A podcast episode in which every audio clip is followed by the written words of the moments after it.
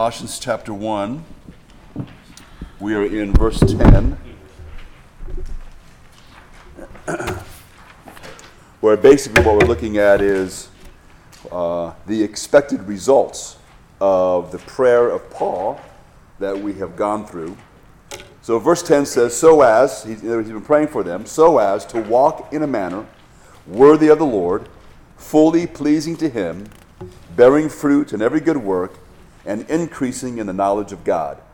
Again, as we said before, the idea behind this prayer that David, that David, that uh, Paul has prayed for these believers is he is asking for them to have a greater knowledge and understanding of the Word of God so that their lives will continually be transformed, so they will become different.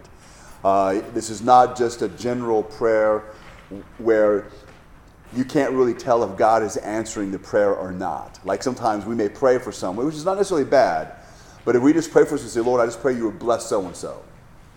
Well, that's okay, but sometimes, well, how do I know that God's answering that prayer?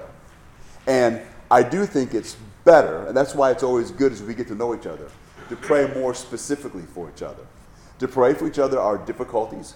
Um, and again, as I mentioned before, it's not that it's a bad thing to pray for each other because of our physical ailments, but we want to make sure that we are consciously fighting against allowing our prayers to be only that, to, to only be concerned about the here and now in the body. So the body's important, and we're not saying don't pray for that, and we're not saying it's unimportant.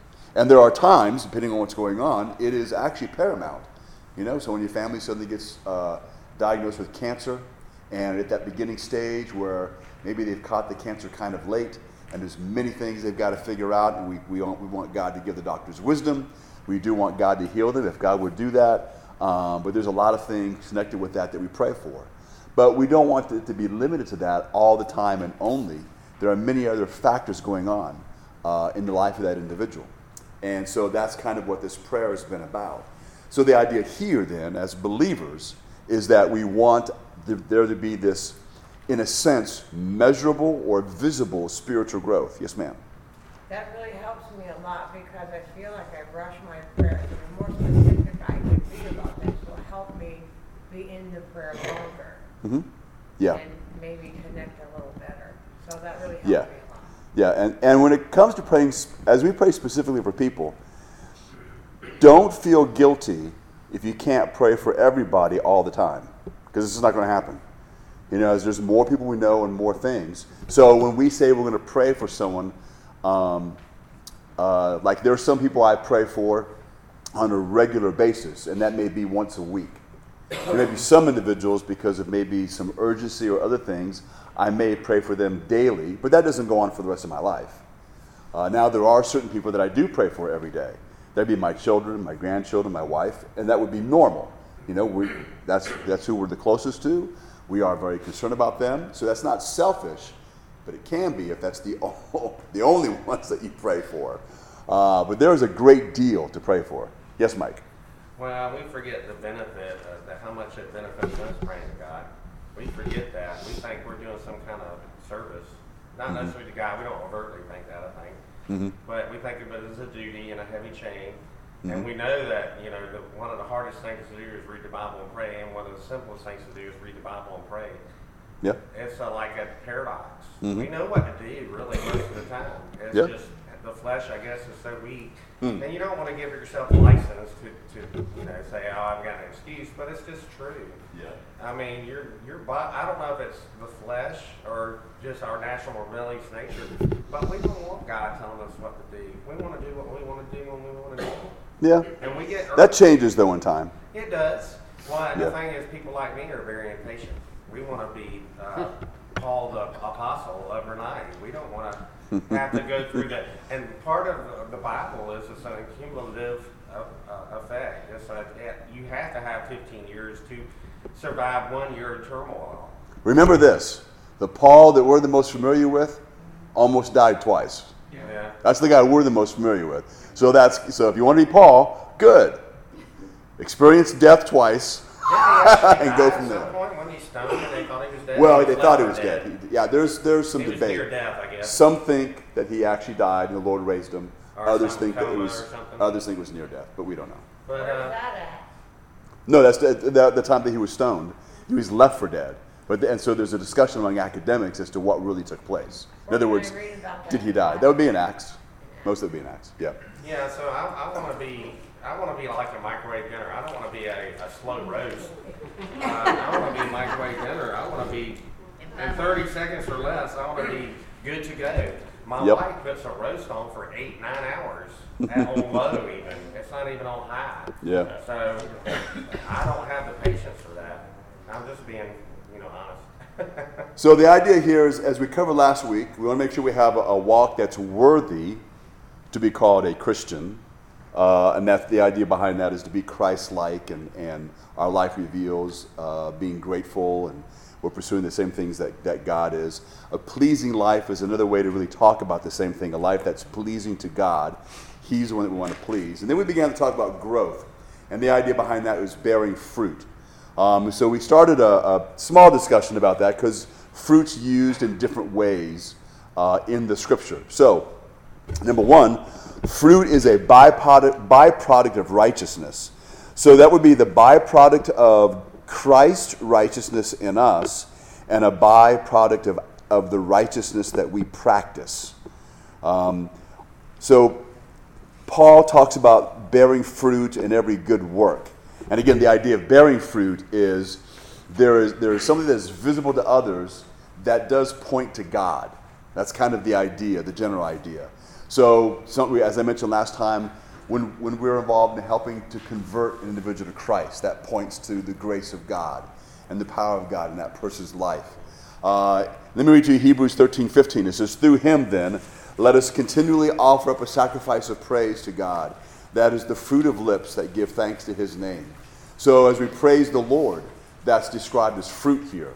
Um, and again, what that is, that's a byproduct of the Lord being reproduced in us.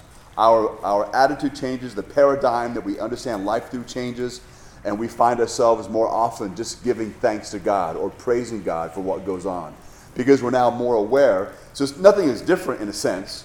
Maybe the same good things happen to us, but we just now know that this is because of God. This isn't just some accident or what have you. Um, we can thank the Lord for that. Uh, giving money. Uh, we've been talking about that uh, over the past several weeks on Sunday morning. And uh, so our attitude towards money and, and that kind of thing, that's also uh, the result. That would be fruit. Godly living in general is fruit. Um, again, when you look at the book of Hebrews, it tells us that God, God's discipline produces in us the peaceful fruit of righteousness. Uh, so as God continues to work on us and transform us into the image of Christ, again, that is the fruit. Uh, and remember, that's Jesus talked about the fact that a good tree can be seen by its fruit. You can identify a tree by that. And the idea is, is that we want to live our lives in such a way that what we produce in life, my attitudes, uh, the way I interact with people, all those types of things reveals that uh, Christ is in me, that I'm related to Christ. That the kind of thing is what we what we're looking for. And then along with that, maybe some of the more difficult things uh, that we need to be aware of, and that is having, uh, as some would call them, holy attitudes. Uh, the attitudes that we are to have in life, that's referred to as the fruit of the Spirit. You read uh, Galatians 5. Again, remember that, that it's not, that's what you have in Galatians is not the fruits. All right, there's not all these fruits, it's one fruit. And that one fruit, what God produces, that character that God produces in us, uh, is, the, is the working of the Spirit of God in us. Um, so it's not a checklist that you go through and say, okay, I've got that part, that one, but I got to work on these. Now, at the same time, we can use that as a, as a measuring rod as, and be aware what we do have to work on. But it's not that we're getting one thing settled. We, like, like real fruit normally ripens unevenly.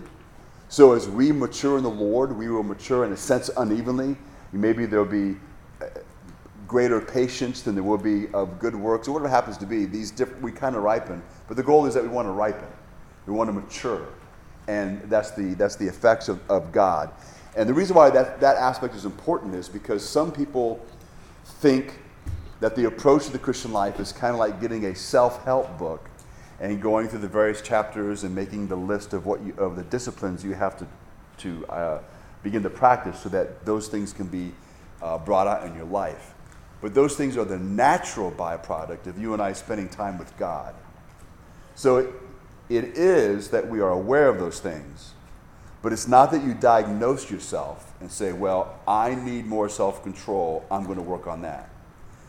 Now, at the same time, I'm not saying that if you recognize you need more self control, that's not a bad thing. But this is not where you just depend only on your diagnosing yourself. We, that's, that's why we want to study the whole counsel of God. As we study the, because what happens is this if, if we lean too much on the way we identify our problems, we tend to approach the Bible like the world does. And we just look at certain verses. We don't look at only certain things, and we ignore the rest as if it's unimportant because we don't see its immediate, I guess, need or application to our life right now. And so that's why sometimes people say, well, I don't know why I've got to study about the tabernacle in the Old Testament. It's got nothing to do with my life. Well, of course, right now you don't think it does. It does, you just don't see it yet. Um, and so that's why we want to study everything that's in the Bible and move along in that way. And then that creates this foundation that enables us to think through life the way they're supposed to. So he says with that, he also then talks about growth. Uh, when it comes to growth, so again the verse reads, so walk so as to walk in a manner worthy of the Lord, fully pleasing to him, bearing fruit in every good work, and increasing in the knowledge of God. So this increasing the knowledge of God, the way that it is written in the Greek language is this to be done, it's a continual thing. We're always increasing. So increasing in that way is, is again going to be twofold for this in this sense. Number one, the longer we're walking with the Lord and the more that we have studied Scripture, the more rare it's going to be that you're going to hear something for the first time when you go to Bible study or hear sermons. You'll still hear new things sometimes.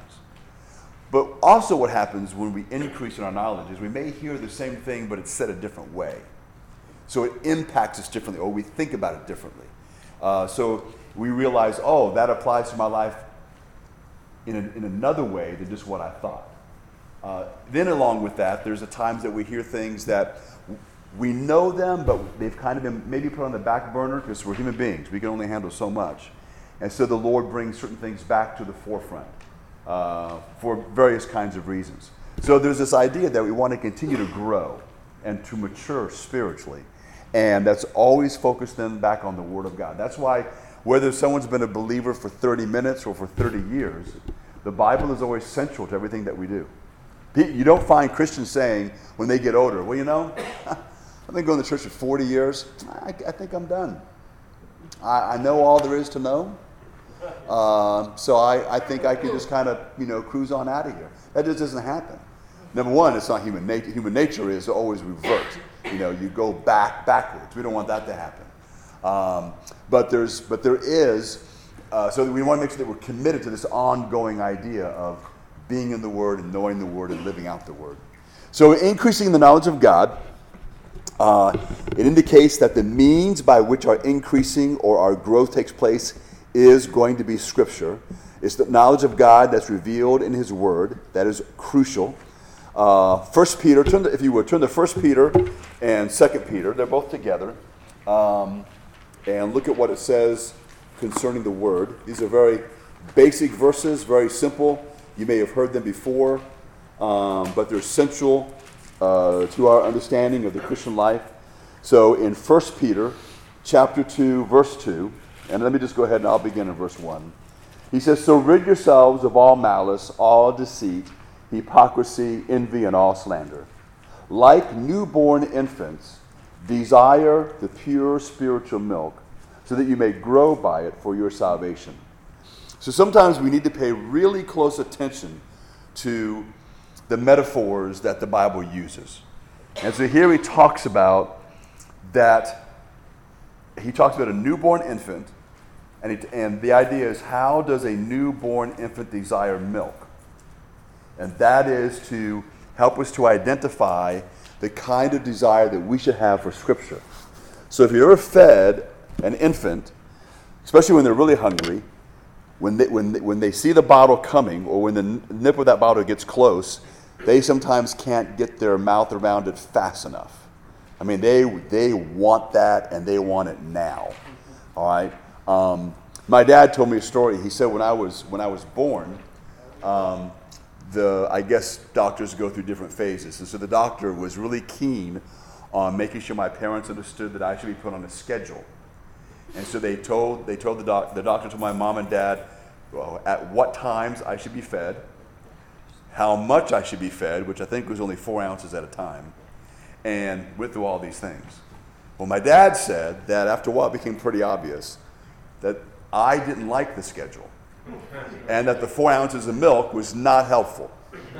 So he said finally one evening he got so frustrated, he told my mom, forget what the doctor said, fill the bottle all the way up.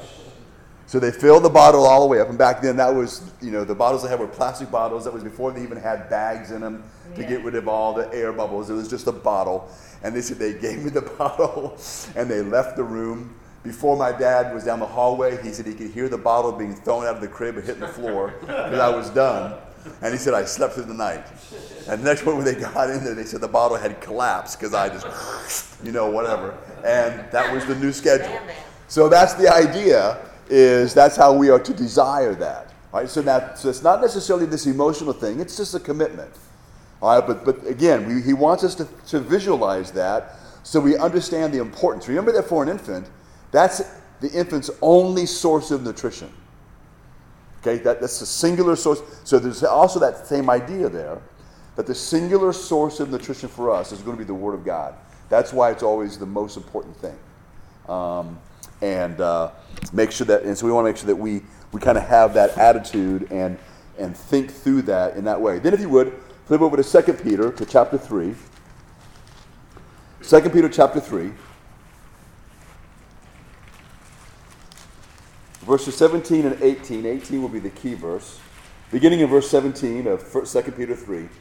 Therefore, dear friends, since you know this in advance, be on your guard, so that you are not led away by error of lawless people and fall from your own st- fall from your own stability.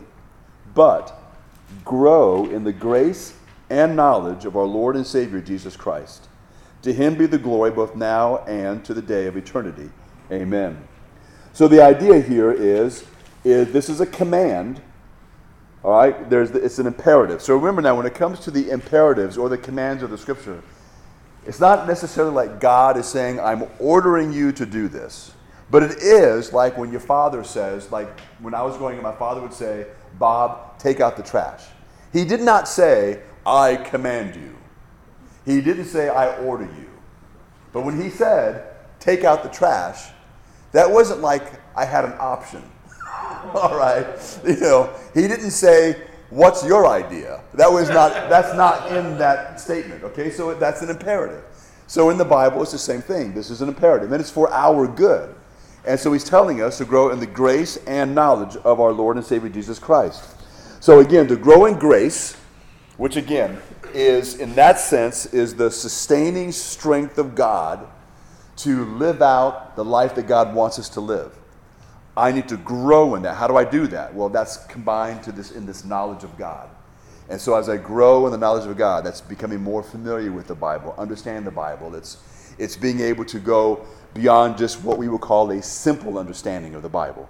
So it's not that now when I say that, it's not like there's hidden messages in the Bible. We're not that, we're not going in that direction. That's the Bible is written in such a way that there's greater depth but it's not like there's some kind of secret code that you have to understand. As we grow and mature in our understanding, we are able to make we are we're able to make better observations of what's being said. We after a while you begin like when you first start reading the Bible and you're a new Christian, you're not asking yourself questions like, I wonder why Jesus said it that way. Why didn't he say this? But as you grow and mature, you pretty soon you become more aware of the fact that you know what? He said certain things in a particular way. He's emphasizing something. He did not say this. There's a reason for that. Uh, you begin to notice the words more clearly because you keep hearing people say, well, this word, this word, this word. And realize, okay, so he chose his words carefully. In the Bible, words are very important. The words that are chosen by God to use uh, to help us to understand. So we begin to think in those terms. Uh, then when you hear sometimes in, in, in the Bible lesson or in the Bible in the sermon, sometimes you know we'll talk about the tense of a verb. That's not so that you know we read some book on Greek. Um, the idea is to help us to have a maybe uh, a greater understanding. There's a nuance there that now comes out because, again, the Greek language, which God used for His word to be proclaimed uh, in the New Testament, those um, tenses are important to helping us to grasp the greatness of the truth. Help us to understand what's being emphasized in that passage or emphasized by that word. And so there's greater growth in that sense. And so now we have a greater grasp for most everyone. And maybe it's true for maybe it's every single believer. When we come to Christ, we understand the gospel to a degree. Most of the time, what people will recognize is when they've been a believer for 10 years, they know the gospel so much better than before. There was so much they didn't grasp before. They couldn't have. In fact, sometimes it can be so such a contrast that some people actually wonder, I wonder if I got saved back then because I didn't know all this. No, you didn't, but you knew enough. You know, but, but it can cause that because we have a greater depth of knowledge. That's a good thing um, uh, when it comes to that. So that's, that's this focus here. And so when we're praying for others, again, no matter who that individual is, we, we pray that for them. And even an individual who may be very learned in the scripture, I guarantee you that those who know the Bible really well, if you were to say to them, I'm praying that you will grow in your knowledge of Scripture, they're not going to be um, upset by that. They're not going to be offended, like somehow you're putting them down, like, what, you saying I don't know the Bible? They're not thinking that. They are, they are in tune with that. They're like, yes, that's, that's what I, I, want, I want people to pray that. Because there's a lot of obstacles um, when it comes to knowing the Word of God and, and um, grasping the Word of God. So that's so that is the uh, the effect of the verse. So I have in your notes there the amplified translation of verses nine and ten. So I think sometimes what's good is after you go through and you study, and we've studied those two verses, then when you go back to the amplified and you read it, the amplification takes on that much greater of meaning because you're now familiar with it. So this is what it says in verses 9 and 10. For this reason, we also, from the day we have heard of it, have not ceased to pray and make special requests for you, asking that you may be filled with the full, deep, and clear knowledge of His will in all spiritual wisdom, in comprehensive insight into the ways and purposes of God, and in understanding and discernment of spiritual things, that you may walk, live, and conduct yourselves in a manner worthy of the Lord, fully pleasing to Him, and desiring to please Him in all good things, bearing fruit in every good work, and steadily growing and increasing in and by the knowledge of God with fuller, deeper, and clearer insight, acquaintance, and recognition. And so I find it, for me anyway, to be very helpful after you go through a study to go back and, and read it in the Amplified. Now, the Amplified isn't good for everything, but it's a very good tool uh, to use to sometimes really help to drive home certain points, especially in the epistles. Um, I know it's okay for the Gospels um, it's okay for the Old Testament. I don't think it's all that helpful. Um, so I'm not saying don't read it. But when it comes to the epistles, I think it's, it's uh, stellar in its ability to help us to grasp these things. Wow. Yes. Which is a better translation? Uh, I know like King, uh, King James is good for certain ways because that's what you hear your whole life. And then uh, uh, Living Translation is good. I mean, what is the most accurate, or you're not always necessarily going to accurate, you're just getting a fuller, um, Well, more in-depth picture? the accuracy thing is, is uh, I don't ever want to be off the charts Yeah. liberal that you really lose the meaning completely. So almost every scholar, or a, a majority of scholars would tell you that the most accurate is always the New American Standard. Yeah, It's always going to be that, that's easy to understand. uh, to a degree. It's better So- than King James.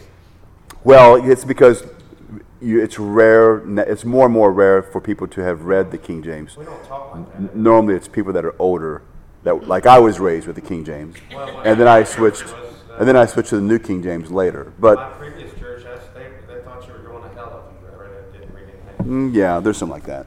So the, so the New American Standard is the most accurate, but that doesn't mean that when we talk about being the most accurate, that doesn't mean then if you have a new that if you have a New King James, oh, that's way off. There's of the good translations, there's no good translation that's way off. Uh, that just doesn't exist. Um, and there's no perfect translation. That doesn't exist either. So it, it comes down to personal preference at times. Um, but your best translations are going to be the New American Standard, New King James. Uh, for those who are raised with the King James, the King James is good. Normally, you find, though, with the King James, a ton of words have to be explained just because, again, we don't, our English is different than King James English. Um, the NIV is good. Um, the ESV, English Standard Version, is good. The Christian Standard Version is good. How about the Holman? That's the Christian Standard Version. Yeah, they changed their name. So those those are the best. After that, um, there's varying views. Uh, you know, like when it comes to the, like for example, the living. People ask about the Living Bible. Well, okay, that's not a very good Is that a translation, marketing scheme? huh? Is that a marketing scheme? Trying to make you think you're getting more fuller explanation, or is it? No, it's because it's not written that way. It's written more simply. It actually started out with a guy translating the Bible for his kids. You. And then it, it- he ended up doing the whole Bible. Now, I would say that if English is somebody's third language, that can be a good one for them to read, especially for the Old Testament. Uh, so it has its place. It's a good one to read to, to kids, when you, especially if you're in the Old Testament, because it reads smoother, like stories should be read. Um, so there's nothing wrong with that. But, but now, this is personal. But if I was to buy my child a Bible, even a young child, I'm not buying a living Bible.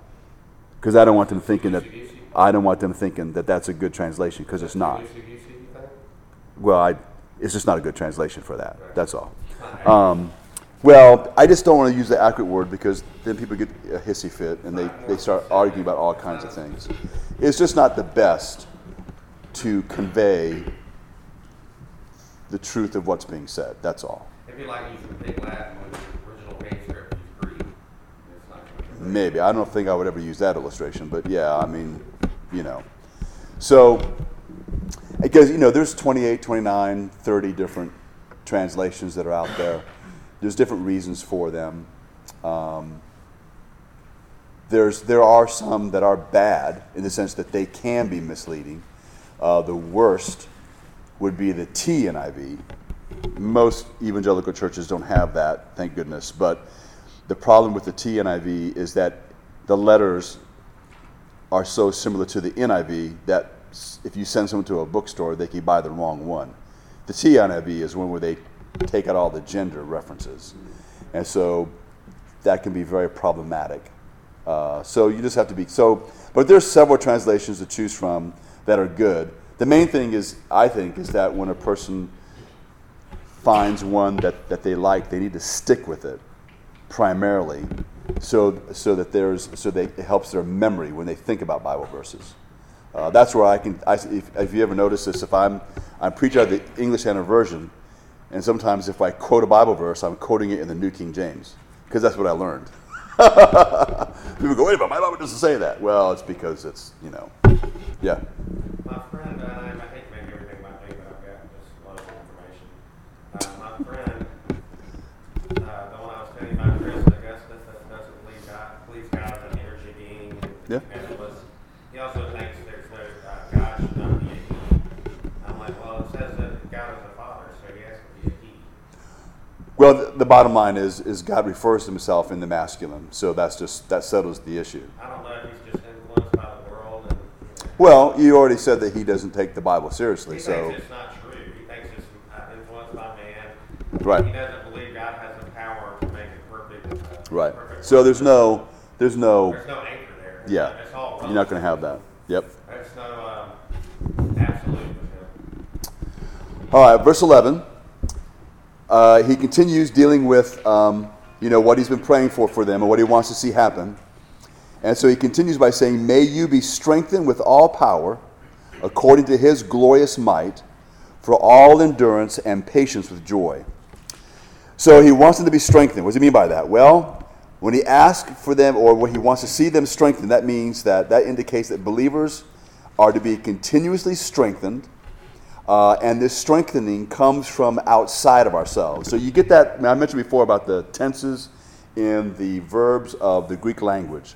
So the word strength there, may you be strengthened. Strengthened is in the present tense, which indicates that this is something that's to be done continuously for the rest of our lives. Number two, it's what they call, it's in the passive voice, and that indicates that the strengthening comes from outside of you or an outside source, and that would be the Holy Spirit. All right, so sometimes those tenses can really help us. And so, and there are, you don't even have to know Greek to get all that. There are several books that will help explain that if you want to get into all that kind of thing. Um, but again, if you don't and you want to only go by the English, most of the time the context can guide you well enough that you will get what you need to get out of the Bible. But, this, uh, but there, again, there's this idea that Paul, as he prays for them, he wants to see that these believers are continually strengthened and strengthened by the Holy Spirit. And the reason, again, for that is because we can be easily led astray. And so we, we need to be, you know, the spiritual warfare that we're involved in is a continuous thing and will last the whole time that we are here in this body on this earth the way that it is. And so this is why we want to make sure that we're praying this uh, for these individuals. We want to see this happen. So, again, this power that God has for us is available to everyone who's a believer. It's available to those who are filled with the knowledge of God's Word. So, again, that's why we spend time in the Word of God. That's the source of this power. The, the Spirit of God that lives in us uses the Word of God to strengthen us, to encourage us, to help us to grow. And so that's, you know, so sometimes, you know, you can't, you, probably shouldn't always correct people when they say things the wrong way, but you need to be aware of things. So sometimes an individual will say, well, you know, uh, um, I, I try to make sure that I listen to the voice of God every day. That's a very loaded statement and, that, and can be very wrong. Because what does the person mean when they say, I try to listen to the voice of God every day? Often, what they mean by that is whatever idea comes to their mind, they believe that's the voice of God. That isn't. God speaks to us through His Word. That's why we spend time in the Word. Um, Conscience, maybe. yeah, and we want well, we want our conscience to be influenced by the Word, but for most of those individuals, they're normally not in the Word enough for that even to be happening. There may be bits and pieces of the Word, um, because a lot of times, even in churches where they may not teach as well the Bible, still use the Bible, but they can end up either misusing the Bible or the understanding of those that are there remains shallow. Not necessarily wrong, it's just not enough, kind of a thing. So they can be easily misled. So we do want to be individuals who listen for God every day. But I'm not listening for his voice in the sense of listening, you know, can I, can I hear something, whether it's audible or, or just in my head. It is spending time in the Word. And so we really can't uh, emphasize that too much. In fact, some individuals, what they are worried about when it comes to the way we live as Christians is they become concerned that we might begin to idolize the Bible. And we do want to make sure we're careful of that. But the Word of God really is, it's the words that came from the mouth of God. So that's why it is of great importance. It's not, so when people say, well, you know, it's just a bunch of things that men wrote. No, it's not. God used men, but this is what God wanted to be said and what God preserved for you and for me to read. Yes? Um, what do you mean by the idol of the, the Bible? What's that mean? Uh, that when people begin to, to worship the Bible. So, for example, uh, that can lead to superstition, such as, well, I don't ever put my Bible on the floor. Okay. That means nothing. But there are people who make a big deal out of that. Well, I- Um, you can't put nothing on the Bible. Yeah, that's a superstition. Yeah, you can put stuff on your Bible. But my grandma said no. I know. That's gospel, man. And she will come back to heaven, Yeah. come back from heaven and get you. Well, that from the Word of God, I know she won't do, so I'm not worried about it. All right? Okay. So, um, also when it comes to uh, when it comes to the Bible, remember this. This is not like you read the Bible and you get fueled up and then you take off and do your own thing. The idea is that we're that we want the Word of God to be the gasoline in our engine. So I don't get filled up and just go. The idea is that I'm working in conjunction with what the Word of God says, with the Holy Spirit. It's not just a, a you know I get, I get, my, I get energized and then I'm off to the races, kind of a thing. It's, it's not that um, that he's talking about. Again, the goal is for there to be growth and maturity.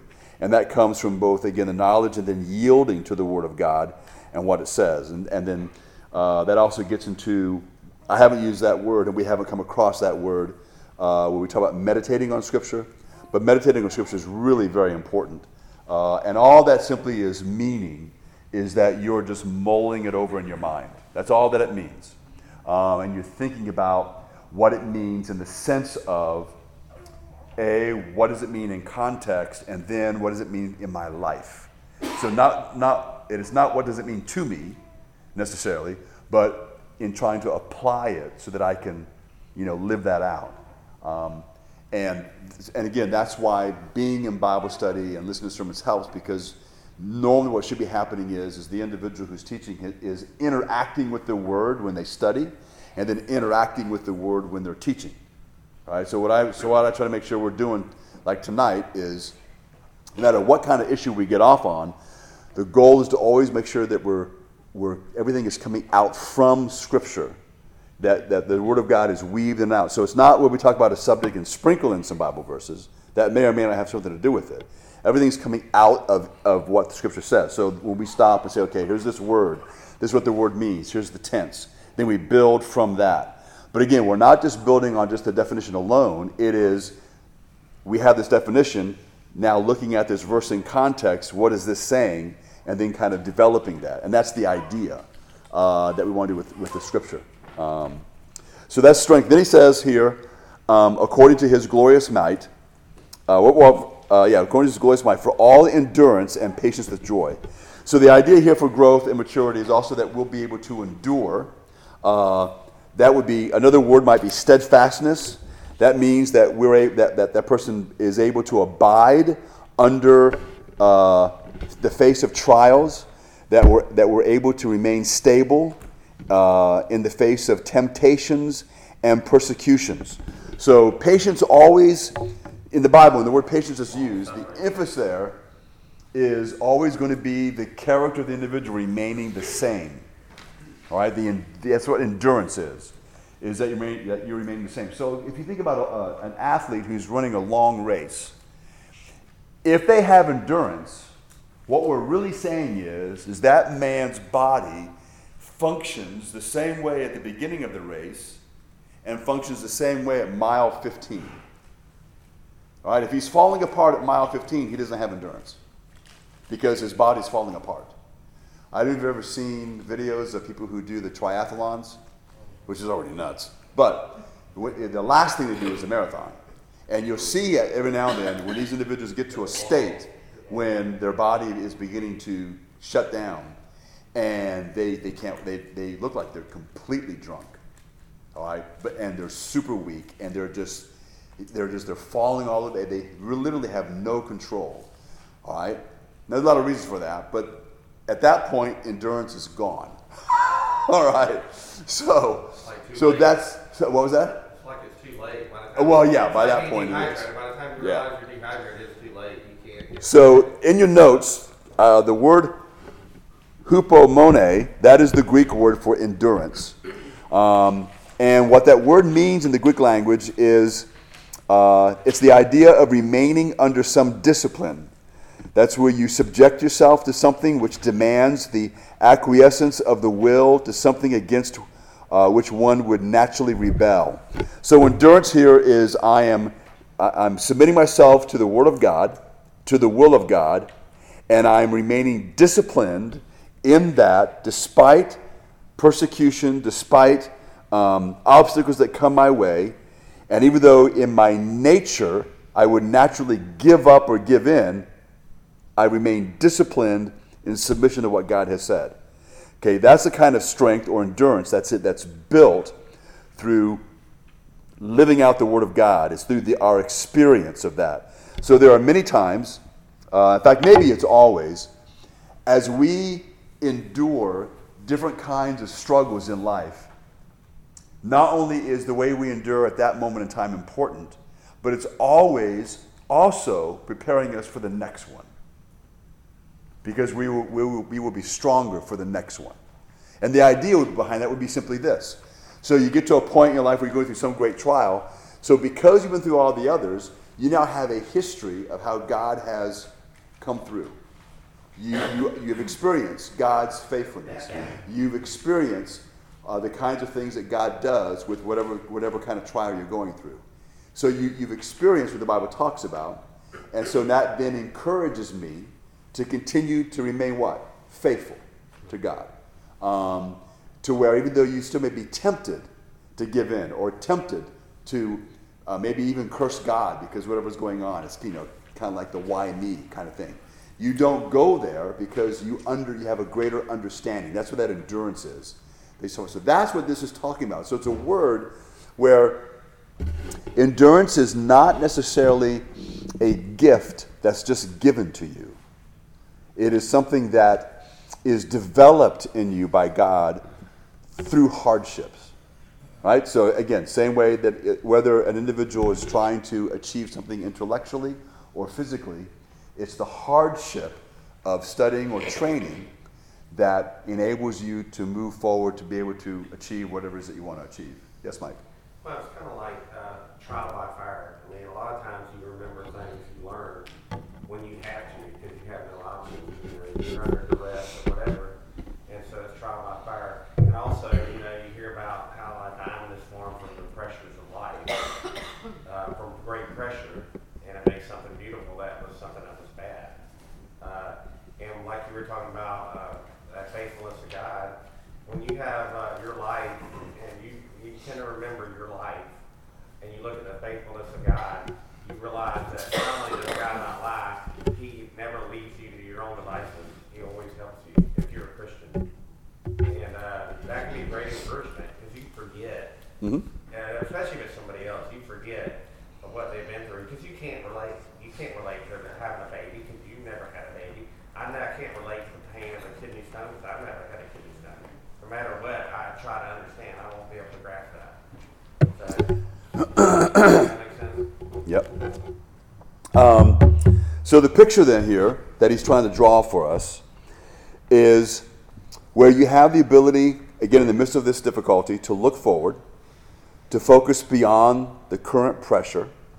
Uh, in the Gospels, it says, uh, well, actually in Hebrews, it talks about Jesus, who for the joy that was set before him endured the cross, despising the shame. So when Jesus went through that, the idea is is that he um, was looking to what it's going to accomplish. You know that that's the that's the thing that he was able to get to get him through that.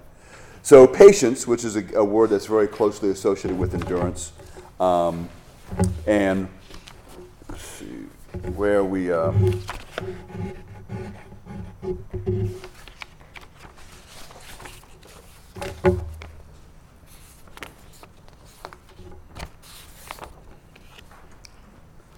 Where did it go? Oh, there it is. Um, he says, for all, so he, ends verse 11, for all endurance and patience with joy. So, patience and endurance, even though they're very close uh, in their uh, definitions, both words are used um, for a reason. When it comes to patience, um, it's the idea where the individual, I guess we could say it's dealing more with our emotions.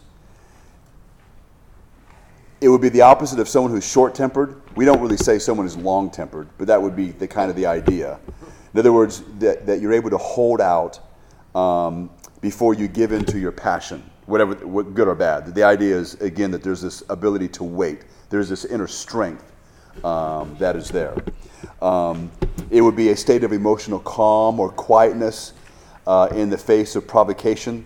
Um, so, an example of that, mean, there's all kinds of ways to, to talk about that. So, one night, um, I had a couple of ladies in the church that were working late, and when they got done and they were going to go home, there was this guy that was in the parking lot, and he was kind of, he was high on something, and he was very agitated. So they were kind of nervous. So I came over, and uh, he was, I mean, he was just going off, screaming and yelling and cussing. And he came right up to me, and he was like, he wanted to fight me, and he wanted to fight God. And he's just going through all this stuff. And so I'm just, you know, kind of standing there waiting for him to, to finish. And um, I knew that if he wanted to hit me, he could.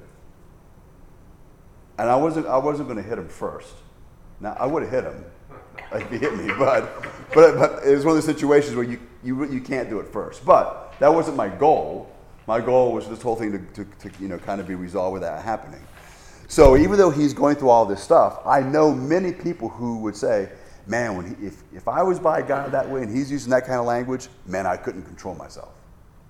I, I would just, they would, in other words, the anger would stir up. When he started swearing and using God's name in vain, that anger would stir up and they would want to do whatever.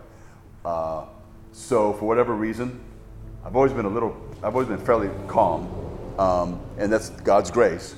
But the idea is, is that those things didn't even enter into my mind. The goal was, is I want this guy. Eventually, he's going to run out of energy. I hope. Um, it took a while, but um, the idea is that, that you, you have this patience in this situation, and so your demeanor doesn't change, your emotions don't take over. You're able to, to, to take measured steps to do what is right or to do what's necessary. And the idea is that you want, you want to be able to have that in every single situation. You actually want people sometimes to say to you, I don't see how you can stay so calm. And now, you don't want people to say that to you so that to feed your ego, but you want people to say that because A, that means that you can tell that they see something, and now that gives you an opportunity to tell them why you're able to do that. Right? I'm able to do that because I, I know God. I've seen how God works in these situations. I know how God answers prayer. Okay, so you're, you're, that, that is giving praise and glory to God by telling that individual that whatever they've seen in you, you are now attributing to not your greatness, none of that, just, well, it's because of God. It's because I know these things. You're not saying, I know so much about God, that's why I'm. No, that's not what you're doing. You're just saying, this is, this is because of God. This is what I understand about God. This is what I know about God. And that gives us opportunity to say good things about God. It may impact your life immediately, it may impact your life in the future. Not at all. Doesn't matter. I'm doing the right thing by pointing that this because of God. But we will make greater progress in trying to help individuals if we are patient and have endurance. Always. You scream and yell at somebody, you might make a point, but you're not going to get very far with them when it comes to the gospel because all they know you screamed and yelled at them. Uh, so, so that, that is the, and we want to make sure that we are so concerned about them and their situation before the Lord that you're willing to put up with all of these different things as a result to get to the real need, to get to what's really important, to get them to a point to where that they will listen to you. Even, even if you have to say to them, say, well, I've listened to you for the past 10 minutes, so I would like you to listen to me for three minutes. Most times the people say, well, okay, because you have been listening to them for 10 minutes or whatever. You're willing to endure the suffering for a short time to save them in the long run. Well, yeah, always. So the idea here is, uh, so it's a, it, so this word patience means that you have a long endurance that does not retaliate. Um, so patience is a virtue, that is true, and it carries a lot of weight, both W E I G H T and W A I T. Uh, a lot of waiting. Um, but again, that's just, it's a good thing. And we're able to do so again because we have, that's what that is, that's spiritual understanding. We have a view, uh, uh, we are able to evaluate the situation based on what Scripture says about that situation, about people, about what's going on, that kind of thing. So, looking at, again, I think I have this in your notes as well. So, Colossians uh, 1, verses, we haven't covered 12 yet, but 11 and 12 in the Amplified. It says, We pray. Now, the reason why that's in brackets there is because this is always referring back to this prayer of, of Paul. So, that's just a reminder there of, of the context. We pray that you may be invigorated and strengthened with all power according to the might of his glory, to exercise every kind of endurance and patience, perseverance and forbearance with joy, giving thanks to the Father who has qualified and made us fit to share uh, the portion which is the inheritance of the saints, God's holy people in the light. Uh, one of the things that's important about this whole aspect here, that, you know, as he describes this, this Christ, the, the, Christian here that, that he's praying for, and we're recognizing ways to how we should be as far as wanting to mature as believers and what would we be like if we mature as believers. A lot of individuals who serve as missionaries, um, whether it's in other culture, cultures or what have you, these are the kinds of traits that are the most important uh, for them to be able to um, gain an opportunity to share the gospel of Christ with others is, is patience with these individuals, with circumstances, that kind of thing. Um, and that's and we we need to recognize that there's a great importance with that uh, is is having that kind of patience uh, with people. Missionaries are most of the stories that we have come out of a lot of places where missionaries went to other countries where they were like the first missionaries and they were trying to learn different cultures and different things and so they had to learn, they had to learn a lot of patience um, because there's things you just don't understand. People have a whole new way of living um, and they needed they needed to wait also so they could gain a better understanding so they could explain the gospel in such a way that people will understand it. Um, and so there'll be times i do believe this that in your job or whatever situation you find yourself in, that there'll be times that the Lord will allow you uh, to go through some very trying situations with certain people on purpose so that you will be forced to exercise endurance and patience so the other individual sees that you're exercising endurance and patience so that there will be a time in the future when you have the opportunity to be able to speak to them, and they will actually give you the time of day because you have been patient when in many cases no one else will be. There be you know, maybe their boss or your boss, their boss may not put up with that for a minute, and you're willing to put up with it. Whether you know, like it may be the person is constantly complaining or constantly complaining about something in their life, and it may really get on your nerves. And for whatever reason, they're coming to you probably because you're willing to listen and we're like, how do I get out of this? But that's the wrong way to think, maybe. Maybe it's, it, maybe it's a prayer of, Lord, help me. Lord, help me to endure this for a while. And, you want, and I think what's really important there is to listen very carefully to what they're saying. You do, and you, you are. You're trying to read in between the lines. Right? Now, sometimes it can be really simple. So let's say I'm talking to a guy and he's complaining about his wife and his marriage all the time. So, first obvious thing He's not happy in his marriage. uh, observation number two she probably isn't either. All right? That's okay. I want to hear that. I, I, I want to be able to take advantage in a good way of this situation. So when I explain the gospel, I can touch on those things. And number one would be I would say, and I might, because he may never say anything specific about his marriage, so I may say, well, you haven't said much about your marriage in general, even though you said a lot about his wife. But I do know how impactful a good or a bad marriage can be.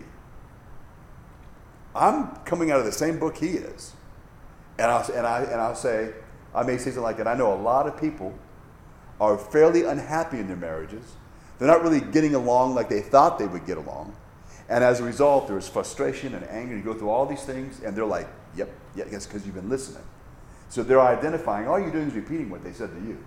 But as you repeat all those things to them, you're able to draw them in to where then you can begin to explain how it is that that is a situation, why that situation is that way, and how Christ then meets our needs. And the way that happens is, it's not, let me tell you something, buddy. If you come to Christ, God will fix your wife. That's not the message. That's not the gospel message.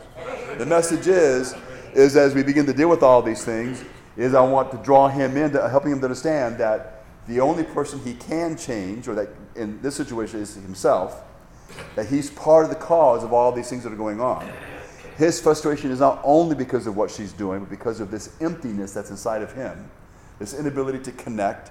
He is probably, even though he's, he may be unaware of it, but he's trying to find ultimate fulfillment in that relationship, and you can't. No human relationship can give that. So, but I want to say that that's what many people do. And they're going to be found in Christ. And so we get to that and explain the gospel to him. And so that's what God's giving you the opportunity for. Uh, I'll tell you the story real quick. When I was uh, the chaplain at, I was, when I was in the big island of Hawaii, I was the chaplain at both a jail and a prison. And at this prison, um, they wanted they, were, they had a week of training for the officers, and the one captain was really big on me taking this training. Said, okay. It was called Crisis Intervention. So we had the lectures in the morning, and then they, we would kind of do some Aikido in the afternoon. And the reason why we did Aikido was the idea was how can you use um, certain moves to diffuse a situation where you have to get involved physically without beating on someone. And so it has to do with wrist locks and different things that you do. That it does use a little bit of pain, but it's so you're not trying to punch guys and whatever. So during that week, every day at lunch, there was this officer of the jail at the prison, and he was a bodybuilder, and we just kind of hit it off, and we just we had lunch every day together. And so on the last day, we had the test. Uh, his name was John. They said, uh, "Okay, chaplain, uh, you got to do the test as well. So John is going to be the inmate. He's going to attack you, and you have to use such and such and such and such." I said, "Okay," and I want to do it right. So John comes at me, and I use a technique. Apparently, I used it really well because when I put him down and cuffed him, uh, they said, Chaplain, that was really great. Uncuff him, we'll do the next one. I uncuffed him, and he didn't move. Oh. And so then I, I kind of softly kicked him. I said, John, get up. And there was this, ugh. So the, the, the captain and the sergeant leapt over the table and came over, and they began to roll him over, and he's clutching his chest, and he can't breathe. And uh, so they had to call the ambulance. And um, what happened was, is when I put him on the ground, I ended up, the force was so great that his chest muscles had ripped out of his, out of his sternum.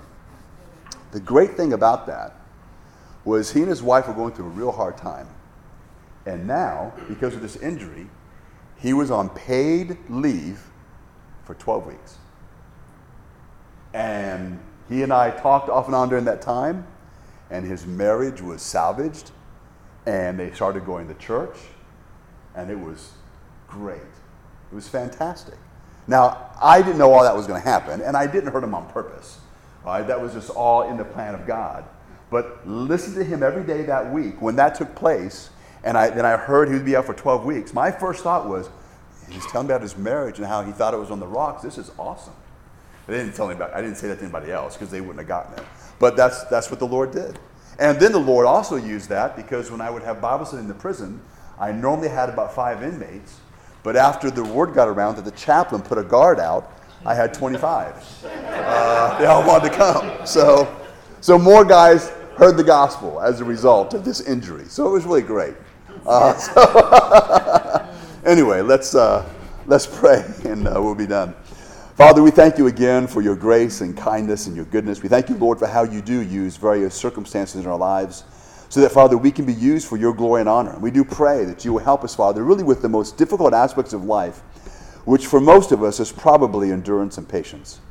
And so, Father, we ask that you would give to us and help us to remind ourselves, to be reminded of your Spirit, of the, the view that we are to have about life, that we will remain in your word, that, Father, we may grow and mature, that, Father, we may have greater endurance and patience, and then be in a position to be used by you in the lives of others, to encourage them and to help them. We know, Lord, that others have been in a situation where, because of the patience, endurance on their part, they've been able to help us, and we thank you. So, Father, we ask now that you would dismiss us with your blessing. That, Lord, that you would keep us safe as we go. And that, Father, you would remind us throughout the week of your word. That we'd spend time reading and thinking about your word. That, again, Father, we may grow in the grace and knowledge of Christ. And we do ask these things in his name. Amen.